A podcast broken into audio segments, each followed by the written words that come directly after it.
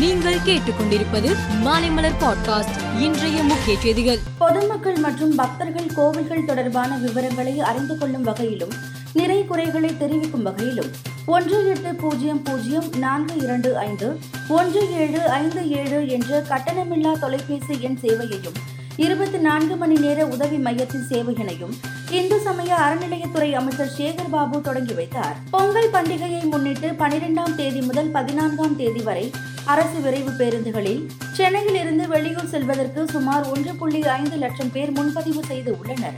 பிற நகரங்களில் இருந்தும் ஏராளமானோர் அரசு விரைவு பேருந்துகளில் பயணம் செய்ய முன்பதிவு செய்துள்ளனர். மக்கள் நீதி மய்யம் கட்சியின் நிர்வாக மற்றும் செயற்குழு கூட்டத்தில் கட்சியின் தலைவர் கமல்ஹாசன் பேசும்போது பாராளுமன்ற தேர்தலை எதிர்கொள்ள அனைவரும் தொகுதி பிரச்சினைகளை முன்னிறுத்தி தீவிரமாக செயலாற்ற வேண்டும் என கேட்டுக்கொண்டார்.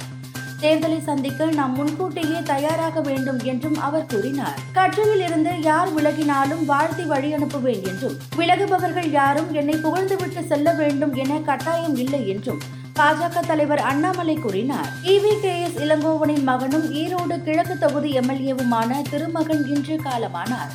இன்று மதியம் அவருக்கு திடீர் மயக்கம் ஏற்பட்டதை அடுத்து அவரை மருத்துவமனைக்கு கொண்டு சென்றனர். ஆனால் வழியிலேயே அவர் உயிர் பிரிந்து விட்டது.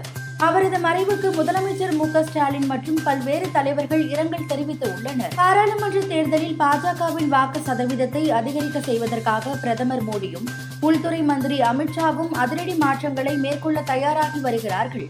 சட்டசபை தேர்தல் நடக்க உள்ள பதினோரு மாநிலங்களை குறிவைத்து அமித்ஷா சூறாவளி சுற்றுப்பயணத்தை தொடங்கியுள்ளார். ஜப்பான் தலைநகர் டோக்கியோவில் மக்கள் தொகை பெருக்கத்தை குறைக்கும் வகையில் அங்கிருந்து வெளியேறும் குடும்பங்களில் உள்ள ஒவ்வொரு குழந்தைகளுக்கும் தலா ஒரு மில்லியன் யான் வழங்கப்படும் என ஜப்பான் அரசு அறிவித்துள்ளது.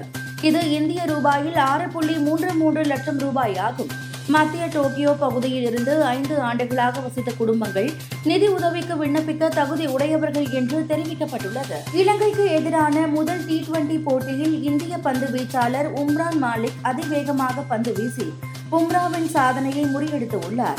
அவர் மணிக்கு நூற்று ஐம்பத்து ஐந்து கிலோமீட்டர் வேகத்தில் பந்து வீசினார். இதுவரை பதிவு செய்யப்பட்ட பும்ராவின் அதிகபட்ச வேகம் மணிக்கு நூற்று ஐம்பத்து மூன்று புள்ளி மூன்று ஆறு கிலோமீட்டர் ஆகும். மேலும் செய்திகளுக்கு மாலை மலர் பாட்காஸ்டை பாருங்கள்.